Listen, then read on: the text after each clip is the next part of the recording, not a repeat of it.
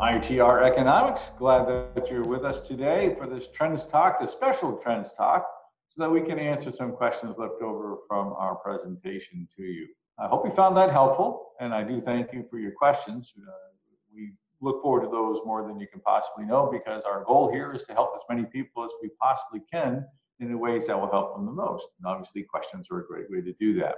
First question is uh, Where do you believe US China relations are headed, better, worse, stagnant, and what are the key drivers you consider in this analysis? I don't think uh, I would use uh, stagnant in a bad way. I would say more the same. I know that's not a better, worse, stagnant uh, choice, but uh, we're we're not in a warm relationship right now with China, and I don't think it's going to warm up any from where we are today. But I think it'll go quieter.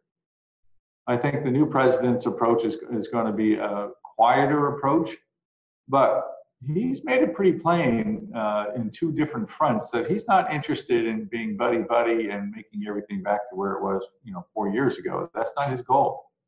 He's made that plain in his proposed tax law, which may or may not become the law of the land, depending on what Georgia decides in January. Uh, we'll wait and see on that one. But in that new tax law, he has proposed a, a surtax think of that as a tariff on goods coming back into the United States that U.S. companies have made overseas. And obviously, that's not just China, but that's a good indication of, of stuff going on from China, given the uh, political and popular rhetoric. And providing a tax credit for U.S. firms that uh, reshore and make things here. Uh, so, I mean, he's not going to all of a sudden just uh, be head over heels in love with China. Now, the other reason is he has said quite clearly that every piece of legislation that he is going to have before him in his presidency is going to be geared towards climate change and climate initiatives. Um, not a secret. What a lot of Americans probably don't bother to think about, or maybe they actually believe differently, is that China is the worst polluter among the major nations in the world. It may be the worst. I don't look at the smaller nations. Uh, their CO2 emissions continue to climb as US CO2 emissions are declining and as Europe CO2 emissions are declining. Uh, we have, in effect, met the Kyoto uh, protocols and, and, the Paris protocols. We just don't get any credit for it. We, we always beat ourselves up on this. But President Biden, a President Biden, when he's president, I think is going to be looking at China and go, to support that is contrary to my, my scruples, to my mission statement, to what I'm said I'm going to make this all about.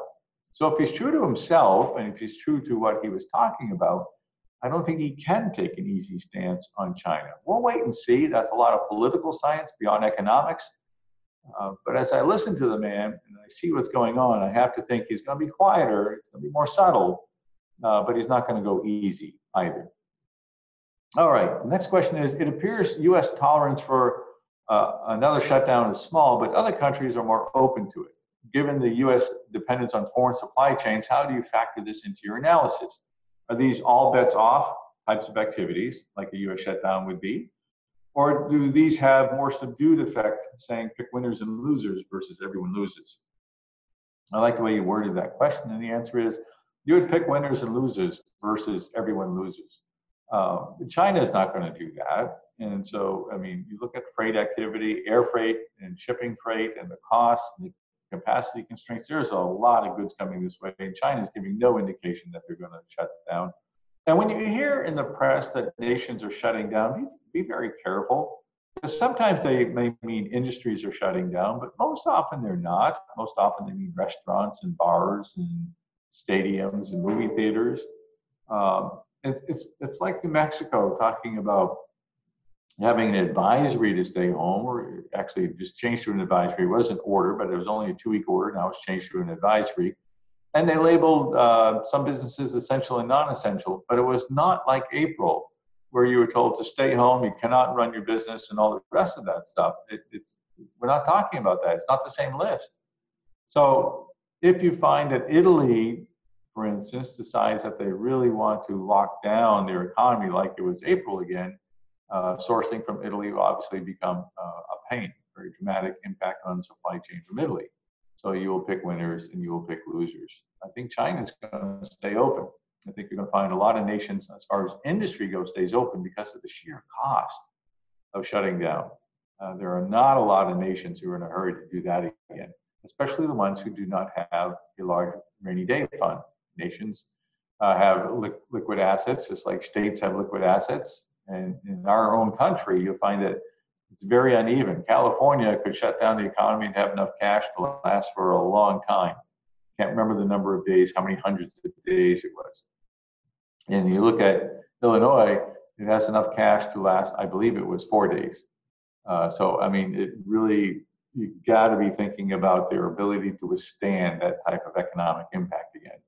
Some nations could, other nations, uh, it would be horrific, and they'd be borrowing from the World Bank and everybody that they possibly can as fast as they can, and then they have the problems that follow along with that.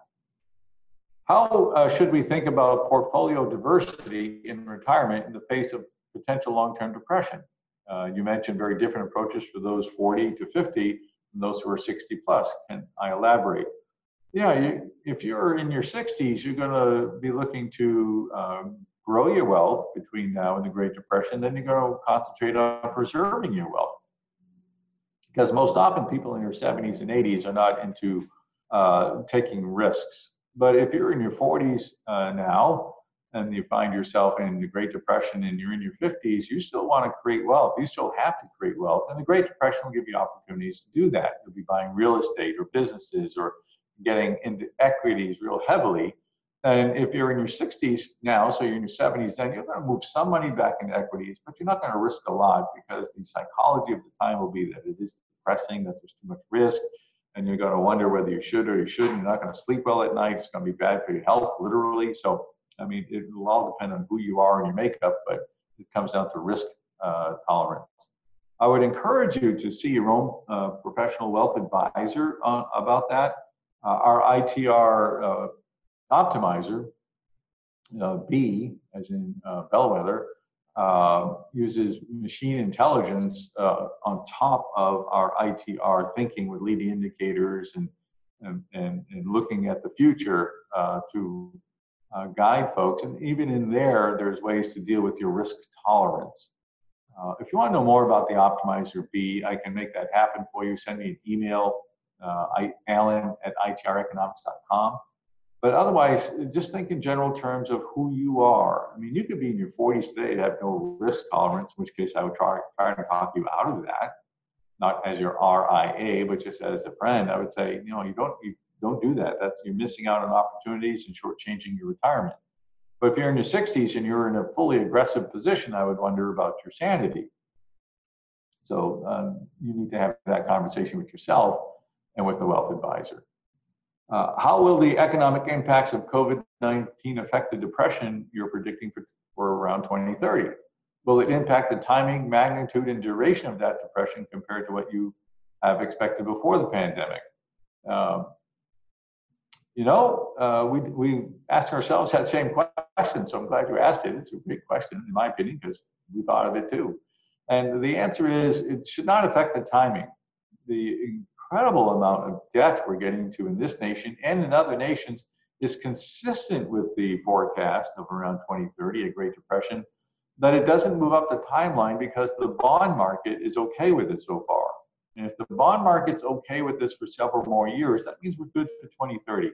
What we're doing is we're putting more and more and more powder uh, into that uh, magazine, and then the, the fuse comes and gets lit uh, the second half of this decade. So what we've done is we're made for a bigger explosion and, and make the problems worse as we go forward, especially when you read just yesterday, did you read this where uh, Larry Summers and Ben Bernanke are saying the government should just spend as much money as they possibly can. Do not worry about the debt. Do not worry about the deficit.